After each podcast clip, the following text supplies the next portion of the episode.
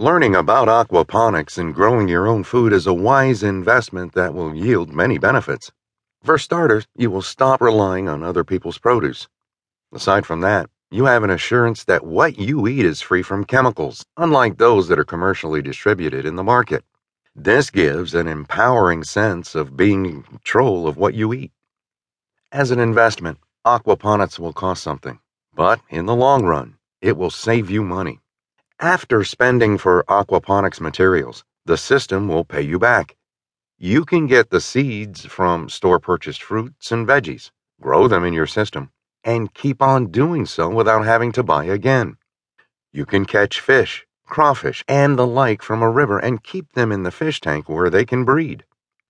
After some time, you won't have to take trips to the grocery and pay for your food.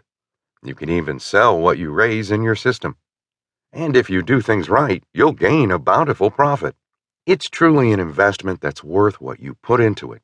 This book is a simple guide that will let you know how to build and run a profitable aquaponic system, how it works, what you need, and how to troubleshoot problems.